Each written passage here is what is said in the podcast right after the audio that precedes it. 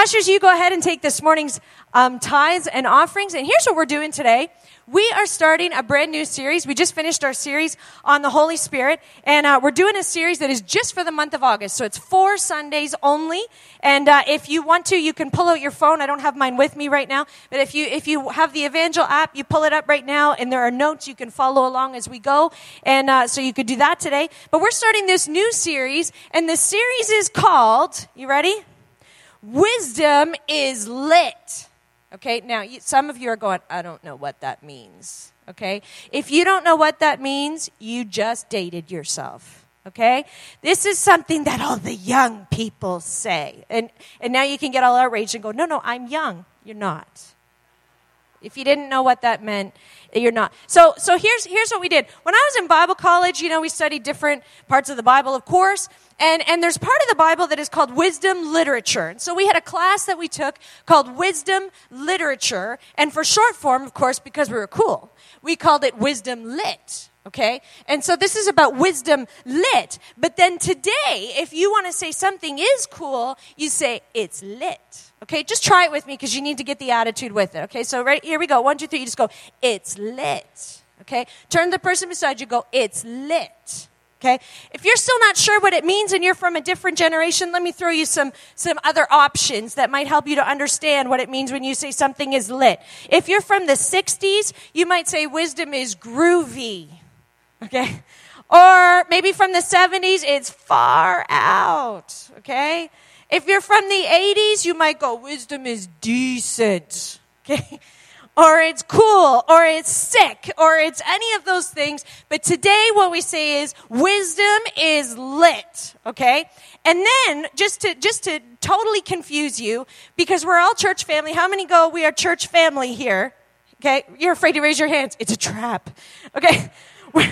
we're doing a hashtag for this series. And, and I was told this, and I've been actually practicing saying this all week because I'm not comfortable with it either. But we're going to, we're to do this together. So if you want to tweet about this or Facebook about this, you can use the hashtag and it's wisdom is lit. Fam, like family. Okay? Try it with me. You ready? One, two, three. Wisdom is lit. Fam. Okay? Turn the person beside you. Try it again. Wisdom is lit fam, okay? And you're just like, I am in the best church in Montreal. Just raise your hand right now. I am in the best church in Montreal. Okay, so so I, I thought I would throw this out a little bit this week, and so I put on Facebook, I, I put one of the sayings out there that my dad taught me um, when I was a child, and I've hung on to it for a long time. And he said, The middle of the ocean is no place to quit rowing. That's good wisdom, right? Just keep going if you're in the middle of the ocean.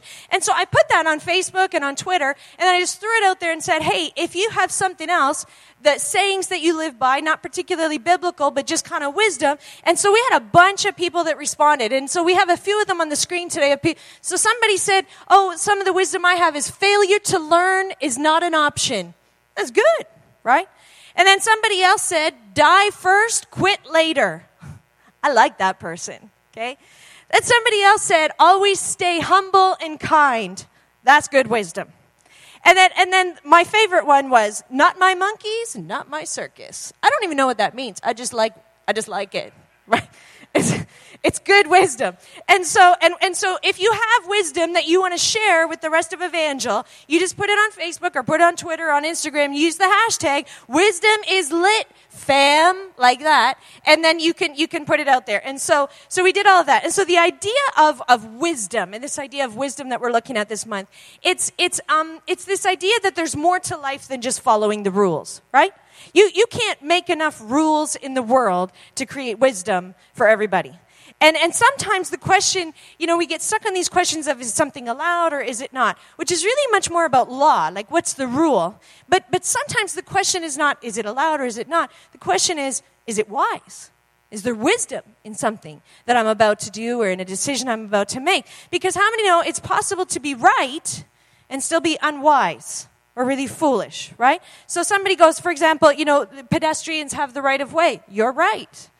But if you walk out into an intersection and decide to fight that out with a car speeding through, you might be right, you're very unwise. Okay? And so it's possible to be right and not have wisdom. And so, so wisdom is just something that goes through every area of life. It goes through um, politics and through family and through education and through our jobs and through how we handle our finances and, and work and art and nature. And so we use different kinds of phrases. Like if we say something is, is bad optics, we go, well, you know, it was allowed, but it wasn't very wise. It looks bad, right? Or when somebody talks about, you know, we all have common sense or we don't have common sense. Often what we're referring to is, is wisdom, and the difficulty is we all have different definitions of what that means. But so we're going to look at wisdom, and we're going to look at wisdom in the Bible and in ancient Israel. And so in, in ancient Israel, there were kind of three ways that God connected or communicated with his people. And you can see it in Jeremiah 18 18, where there's this verse that says, We will always have, number one, priests to teach us God's laws, as well as wise people to give us advice, and prophets to speak the Lord's messages. So, three ways that God connected with his people law, prophecy, and wisdom. So law was, you know, very, very do this, don't do this. Law was very specific. It was very uh, non-negotiable. It was very, this is, it's not up for discussion. Okay? The prophecy, when God um, communicated through prophecy, it tended to be um, for a specific situation. And it tended to be um, God intervening, and there was some, usually some drama attached to it in some way. And it usually was a warning that was specific to a situation, like turn away from this sin, you need to turn back to God, a call to repentance, that kind of thing. And it often was at, at a national level or at a community level in ancient Israel. And that was another way that God would connect with his people or communicate with him. But wisdom, wisdom is woven all the way through life. Wisdom is part of just, just everything we do. It's, it's the stuff of life. It's how life is supposed to work. And so when there's not a specific law, or there's not a prophet nearby shouting something out, wisdom is, is where we land. Wisdom is how we're supposed to live. And so wisdom was very valued in ancient Israel. It was very highly valued. They believed that wisdom is lit, fam. That's what they said in Hebrew. No, they didn't. Okay. Maybe we just need to try that again, okay? I, I need you to say this, work this hashtag with me. We're going to drill this into you, okay? Ready? One, two, three. Wisdom is lit fam. Okay? And Israel believed that wisdom was lit. They believed that it was very important and it was very valuable. If you were a good king, then you had good advisors and counselors in your court. If you were a bad king, it's probably because you had some really bad advisors that, and, and, and there's repeated references all the way through scripture about having wisdom and it was really highly valued. And the assumption was that true wisdom was God centered. That's where wisdom came from. So it started with this idea of a, of a reverence for God, a really, a really healthy awe of God. And some scriptures, uh, some versions call it the fear of God, but it's not, it's not terror and being afraid and running away. It's this fear, this reverence, this awe of God, this acknowledgement, you know, that God is God and I am not. So, and coming from that place for this, this true God centered wisdom. So it's more than just savvy or know how or understanding, you know, how the world works. It's understanding and revering how God works. And then it comes from that assumption and assumes that, that since God is the creator, then how God works is the way the world is supposed to work. And so wisdom comes from that basis. Hands up if you're, if you're tracking with me so far. Good? Good. Okay, so we're going to look at biblical wisdom through August, and we're going to specifically look at the book of Proverbs. Now, there's there's other parts that are part of wisdom literature, and we may come to them another time. Job, Proverbs, and Ecclesiastes are all part of wisdom literature. Ecclesiastes and, and Job, um, they they kind of address the exceptions when when Proverbs doesn't work. When the, wisdom, when the world's not working the way it's supposed to, Ecclesiastes and Job kind of address those moments. But Proverbs is working with, with principles and with probabilities of how God's world is supposed to work. It's not promises, it's just principles. Principles and probabilities of how the world's supposed to work. And so it's this idea that, that God has woven wisdom right into the fabric of the world. And this is how things are supposed to work. This is really how the world works. So, Proverbs, the book of Proverbs, I'm just giving you a little context here, was written primarily by a guy named Solomon. there's, there's three authors in Proverbs, and, but Solomon wrote most of it. And, and he was one of the ancient kings of Israel. And I just want to, Solomon really valued wisdom. He was King David's son. And, and so he highly valued wisdom. And when his dad died and he became king, well, you could imagine it's a lot to take in, right? And so, so you can see this story of what God did for him. So I just want you to understand a little bit of who Solomon is. In 1 Kings chapter 3, it says, One night, while Solomon was in Gibeon, this is at the beginning of his reign, the Lord God appeared to him in a dream and said, Solomon, ask for anything you want, and I'll give it to you. And Solomon answered, My father David, your servant, was honest and did what you commanded. You were always loyal to him, and you gave him a son who's now king. That's Solomon, me. Lord God, I'm your servant, and you've made me king in my father's place. But I am very young, and I know so little about being a leader. And now I must rule your chosen people, even though there are too many of them to count. Please make me wise and teach me the difference between right and wrong, and then I will know how to rule your people. If you don't, God, there's no way I could rule this great nation of yours. I mean, it's just this amazing humility, right? Solomon had been raised by a king, he had been raised in royalty. It would have been very easy for him to come in and go, I got this. I got this figured out. I know what I'm doing. I don't need to. Other kings came to power at different times in Israel's history, and they had that attitude. I don't need wisdom. I know everything. But Solomon, he just has this humility. He's just going, God, you, you just told me I could have anything I want. I want help. I want wisdom. I'll take door number one. All the wisdom that you have. That's what I would like so that I can do this well. And of course, God, God just loves that response. And so it goes on in the story and it says, God said, Solomon, I'm pleased that you asked for this. You could have asked to live a long time or to be rich. Or you could have asked for your enemies to be destroyed. Instead, you asked for wisdom to make right decisions. So I'll make you wiser than anyone who has ever lived or ever will live. I'll also give you what you didn't ask for. You'll be rich and respected as long as you live, and you'll be greater than any other king. If you obey me and follow my commands as your father David did, I'll let you live a long time. Isn't that amazing? Like, what a story. And, and so, so this is now Solomon who's written Proverbs. Now, was he a perfect king? No. Made some significant mistakes, there's no question. But he was a very successful king. He did really very well, and he wrote the guy, he's the guy that wrote the majority of Proverbs. And so you're going to see that he had God centered wisdom. And if he was alive today, he would say, you want to say it with me? Wisdom is lit, fam. Okay, you're getting this. It's, it's good. So we're going to look at Proverbs. And instead of going through Proverbs from beginning to end, Proverbs is a lot of statements that are almost, they seem almost unrelated. They're, they're kind of little short versions of things. And we're going to take four weeks and we're going to look at four topics that are covered in Proverbs and then tie them in with other parts of Scripture and Christian life. So today, we're going to look at the concept of work in Proverbs, okay? Now, Here's the problem. I was like, this is easy. This is no problem. I can just talk about work and people will go, woo, that was good, Pastor Buddy. Changed my life and it'll all be fine. And then I started working on it. now, here's the problem with talking about work in Proverbs, okay? Some of us have a completely unbiblical view of work, okay? Not you, the person beside you, okay? And, and some, and there's reasons for that. And sometimes they're really valid reasons. And so some of us, not you, the person beside you, some of us, we, we view work as something that is inherently bad. Something that we have to put up with. Something that, you know, is, is a curse. And we just can't wait until the day when we don't have to work anymore and we can just, you know, sit and what? You know, all the time.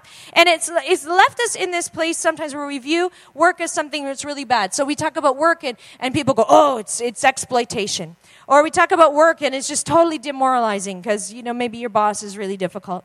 Or, or it infringes on family time. And so we look at work as something that, ugh, we don't like it, we don't want to do it. And so then we, if I just start reading to you what Proverbs has to say about work, for example, like, like Proverbs 10.4, laziness leads to poverty, hard work makes you rich.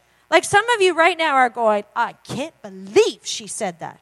That is so rude. Could you imagine if I just put that out on Twitter, just just right now, and just yeah, laziness. And I didn't say it was from the Bible. I just put this quote that said, "Laziness leads to poverty. Hard work makes you rich." I mean, Twitter would just explode. The social media world would be so outraged.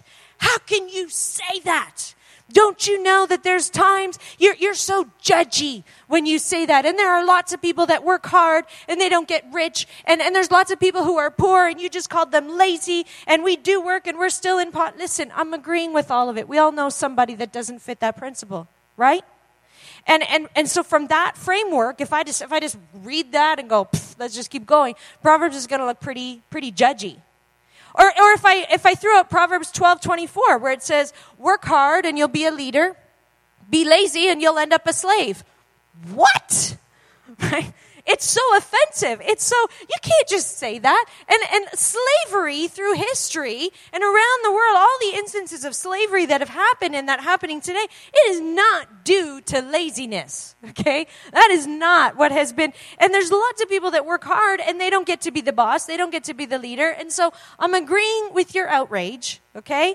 And, and if, if we're looking at Proverbs from that framework, then our heads are going to explode. Okay? So take a deep breath to be okay. Because we're, we're going to come at Proverbs because we're, we got to remember Proverbs is working from God centered principles. It's working from this, this principle of how God created the world that says work inherently is and was supposed to be a good thing. And, and, and it's, a, it's, a, it's a positive thing. It's part of life. It's part of living. And, and it's good for society to have a healthy, respectful view of work, a positive view of work. And if that's not the case and a society isn't functioning that way, well, then the answer is not to not work. The answer is not that work should be vilified and work itself is evil. No, the answer is to do whatever is in our power to fix what's wrong. Yes, Patty, that was awesome brilliant, right? And the answer is whether individually or societally to redeem the idea of work and bring it back to the place that God planned it to be all along. So Proverbs is coming from that framework. So I, I found four probabilities, four um, principles that Proverbs has about work. So, so here we go. You ready? Number one, work is a good thing.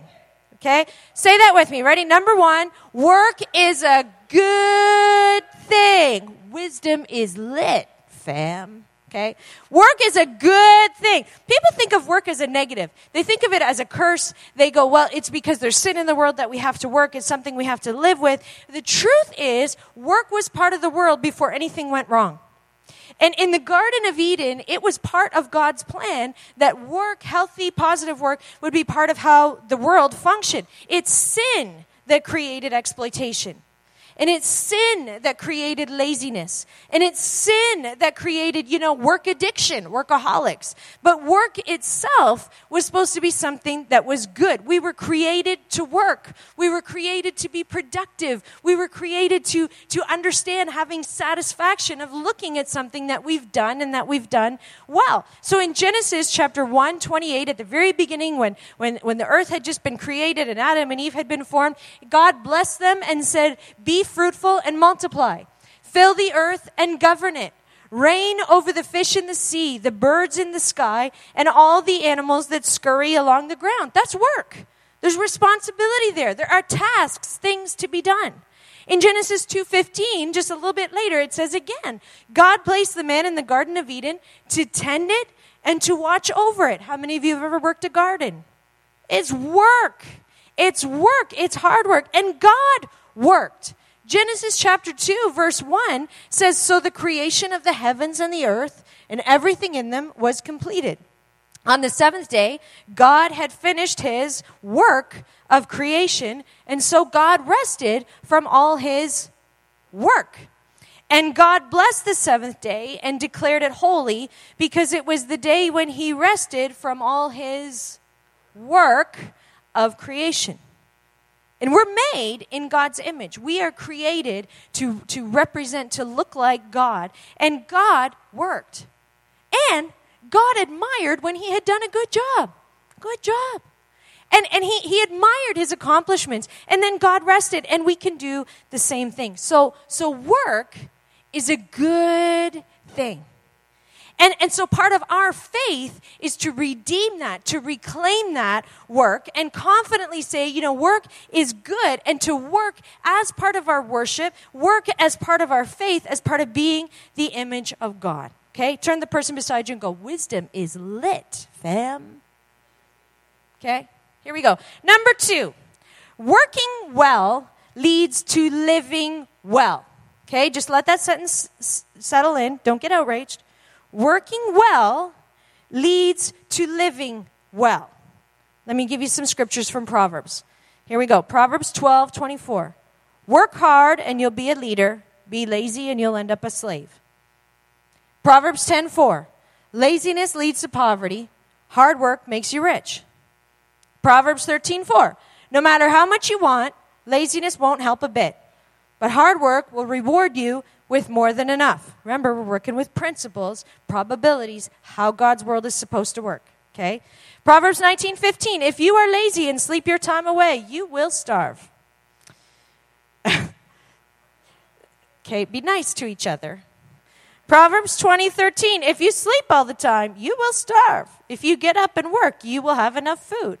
Proverbs 15, 19. A lazy person refuses to clear a thorny path, but everyone who does right walks on a smooth road. Working well leads to living well. There are rewards to work. If there aren't rewards to work, then something's wrong. Something is going wrong with God's world. And sometimes something is wrong. There's no question. Um, sometimes there's, there's slavery where, where people are, are, are oppressing other people. It's horrible. That's wrong. It's not the way God wanted it. There's exploitation sometimes. There's natural disasters that disrupt crops and, and work and all of that kind of a thing. There's, we sometimes get sick or we go into depression or we're struggling or whatever and we can't, we just can't do it. But in a God centered framework, in the basic principles of how the world was created to work and how it's supposed to function, working well leads to living well. Okay? Now, I'm going to not make eye contact with any of you at this moment. Okay? Laziness, on the other hand, is a problem.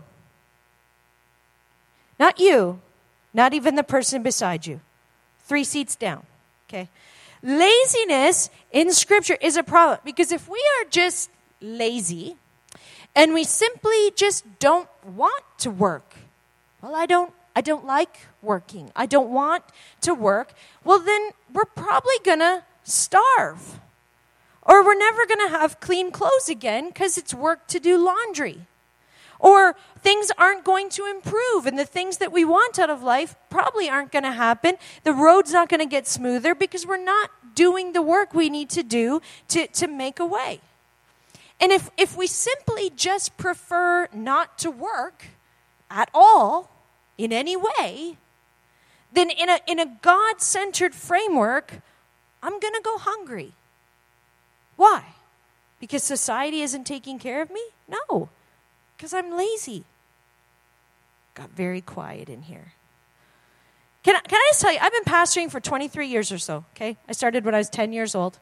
And um, and can I just tell you, there are lots of people who are super hard workers. There's no question. Lots of people who are really hard workers. And, and, and they don't, I don't think that they get everything that they deserve. And if I had the power, I would give them all a raise and, and better whatever they wanted to make the work exactly what they wanted it to be. There are lots of people who are not only working hard, but they're working to juggle responsibilities. They're, they're parents and they have, they have children to look after of all different ages and they, they have parents to look after some of them and they have different bills and different complications, and they're, they're working at outside jobs, some of them, and they're trying to juggle all of that, and it's super complicated. And, and I'm just totally acknowledging that there's lots of people out there who are like that. Yes? Okay. There are also people who just don't seem to want to work at all unless everything is precisely the way they want it to be. And the truth is, Proverbs doesn't have a lot of patience for that. And the truth is, you know, we're, we're very, very blessed because in Canadian society, we got it going, we, we got it going pretty good here. And, and you can live a long time without working if you want to in Canadian society. But I'm just saying, you're not going to rise to a place of leadership. You're not going to move to your dream job if you're not willing to do the work to get there. You're not going to make a positive difference. You're not going to be a, a, a life changing impact in the world around you. You're not going to make a difference in the world. You're not even going to finish earning your university degree if you aren't willing to do the work. Okay? So, work is good, and working well tends to lead to living well. We're still okay? Number three work has seasons. Work has seasons. I love this. Proverbs chapter 10, verse 5 says, At harvest season, it's smart to work hard, but stupid to sleep. I just love Proverbs. It's just so blunt, okay? Work has seasons. At harvest season, it's smart to work hard, but it's stupid to sleep. Why? Well, because sometimes there's a small window of time to get the results of your work or to accomplish what it is that you need to do. And if you miss that window, well, you're going to have less results. So if you're a farmer, my grandparents were farmers. If you're a farmer, you don't take vacation in August. That's when you're harvesting. Okay? And it's all well and good. Well, I'm owed that vacation. Well, okay, but the corn's going to rot in the ground. And so, so you don't take, if you're in retail, for example, maybe your harvest season is, is November or December with the Christmas rush. That's when people are buying stuff.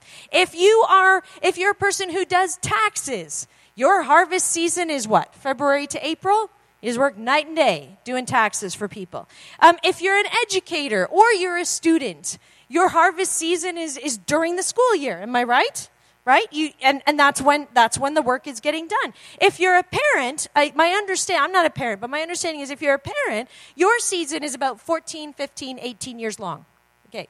It's just, it's just crazy. And you just you just keep working. And and Pastor Shannon, you know, she just put in a boatload of extra hours last week because we had our evangel day camp. She didn't go, well, just go ahead, we're gonna have this big program. I'm gonna be I'm gonna be off on a beach somewhere. It was harvest season. So you work, work has seasons. Now, my dad, my dad was a pastor, and um, I remember him telling me when he first started pastoring, he was an assistant pastor at a church, and, and they were in this season in their church where just everything was growing like crazy. Like they couldn't keep up. And so they had to do a building program, and they had all this stuff happening, and it was just going so fast, and it was his job to organize it and try to make it all functional, you know, get all the leadership ready and everybody, everybody doing it. And he just, and it sounds really wonderful, but it's actually really a lot of work. And so they had, and he, he just couldn't keep up. And so they, they had a consultant that came in in the middle of it, and he talked to this consultant, and he said, You know, what I'd like to do is, I'm just wondering, could we just put everything on hold? Just, just pause it, just so I can catch up. Can we just pause it just for a moment so that I can catch up and I can get everything organized? And the consultant said, No, you can't pause. If you pause, you will lose momentum. And the consultant said, You are in a season right now, and it's not going to last forever. But while you're in this season, you got to keep on going. You got to do the work. And he was right. That season didn't last forever. And eventually, my dad found space to breathe again and go back to a normal schedule. But for a while, it was harvest season. And if he had just gone to sleep, he would have missed it. So some of us, you know, our work is less seasonal and, and it's harder to identify when are the busy times and when are the down times. But, but there are still times, I think, during a shift most of the time when there's a little bit less work or there's a little bit more work. There's times when you have a day off. There's times when you're working overtime. There's t- vacation time. There's holidays, stat holidays, and times, you know, when the kids are napping for three and a half minutes. And, and, and work ends up balancing out, or, or it should. And, and we need to have wisdom about when we should be working and when we should be resting or sleeping. And some of us, can I just say, some of us don't take time off even when we have the time. Even when we have the chance, we don't take time off and then we burn out and we think work was a bad thing. But even God rested at the end of his season of creating. Still good? Say it again with me. Wisdom is lit, fam. Nice. You're, that's good. One more. Number four. Another principle in Proverbs. Work is relational. Um, here's what Proverbs says in 1026. Having a lazy person on the job is like a mouthful of vinegar or smoke in your eyes. I was going to try and take a picture of one of our staff this week with vinegar in their mouths, but I couldn't get any of them to do it. So, anyway, Proverbs 14:35 says, "Kings reward servants who act wisely, but they punish those who act foolishly." Proverbs 27:18 says, "Take care of a tree, and you'll eat its fruit. Look after your master, you'll be praised." Proverbs 12:27, "Anyone too lazy to cook will starve, but a hard worker is a valuable treasure." Work is relational. How we work impacts the people around us how we do our jobs impacts the different people that we're interacting with and who are around us. And so we need, as followers of Jesus, we need to do our jobs in a way that recognizes that. In a way that, that so, so, so, so we're somebody who, who's considered a treasure, somebody who adds value to the job that we're doing. Somebody that when we're on the schedule, the boss or the supervisor or the manager or whoever is going to go, oh, good. I'm glad they're on the shift because I know they got this. I know they're going to work hard. I know they're going to get the job done. I can rely on them. Or, or somebody that, that, that the coworkers around us say, hey, can I be scheduled with them? Because I really like working with them. Their attitude's great, and, and I know that they're going to carry their fair share. Or can I just tell you that uh, I think it was just last Sunday that we had Fifth Sunday. And so fifth Sunday is a lot of work to pull all that together. And, and I was sitting here in the front row, and, and we had been working like crazy to pull it all together. And I was sitting in the front row at the beginning of, of our fifth Sunday service where all this stuff was happening. And I realized I wasn't nervous at all. And then I got nervous because I thought I should be nervous there's something I'm forgetting. So then I was nervous because I wasn't nervous. And so I was trying to figure out why am I not nervous about Fifth Sunday? There's so many moving parts. There's so many uh, different pieces, and I should be I should be really nervous and really stressed about how this is all going to come together. And then I realized, well, I'm not nervous, and you know why? Because we have a great staff team here at Evangel. We have a phenomenal group of people. Listen, our staff here at Evangel, they're treasures. They are hard workers and they are valuable treasures and they're reliable and they're joyful and they're cooperative and they're flexible and they're organized and they make stuff work. And how they work impacted us last Sunday. How they work impacts all of us in everything that happens. So work is relational.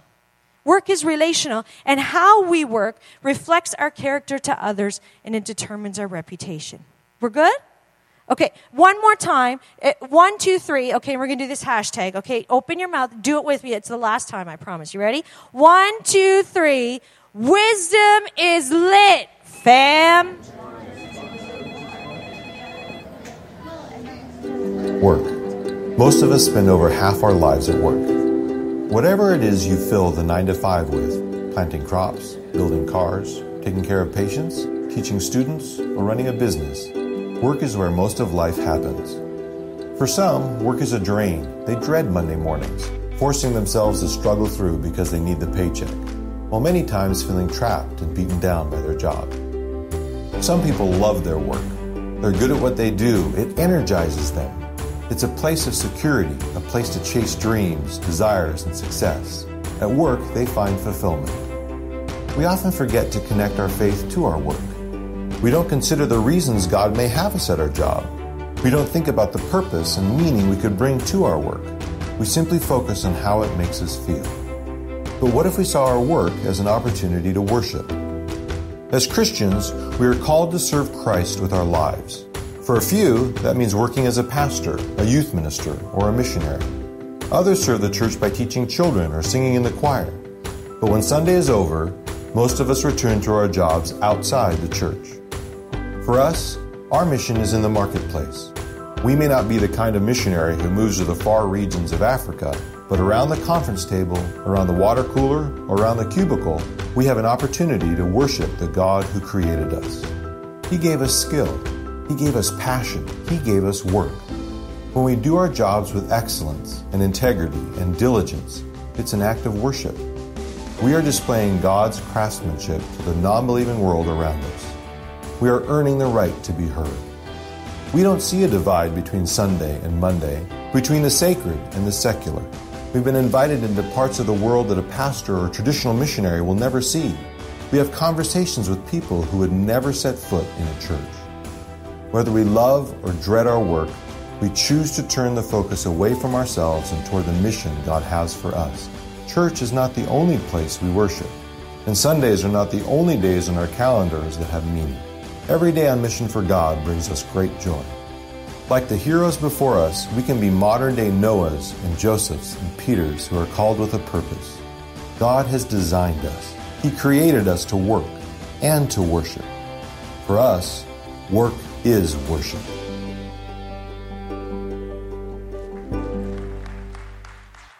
Would you stand with me? Stand up. I'm going to pray over you today because most of us are walking out of here and we're going into the rest of our lives, whatever that looks like in our work. And I want to pray that God blesses you in that this week. So if you if you want to, I always hold out my hands as a symbol of openness to God. It's not magic, it's just what I do and you can join me in that if you want. God, at this moment, we're just we're here all of us and every single one of us has a different story. And some of us some of us are students, some of us are looking for work. Some of us are at a season we're between jobs, and it, it, might be due to sickness or just a seasonal thing or whatever.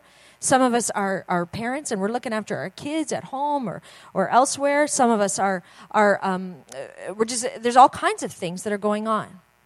So, God, each of us has a calling on our lives to be who you've called us to be and to do what you've called us to do. And it's really easy for us to think that maybe some of the work that we do doesn't matter. And yet, you created us to work. And you created us to do that well and to do it productively and to find satisfaction in doing that. So, Lord, for each one, as we go out and as we go to our various jobs or however we define our work, I'm asking that in each of those places, you would be so present, that you would help us to carry Jesus into those places that you would help us to work in a way that is relational and that, that impacts the people around us, that you would help us to work well and that we would see the results of that and be able to live well, that we would see our ability to work as an amazing privilege and a good thing that you created us to do.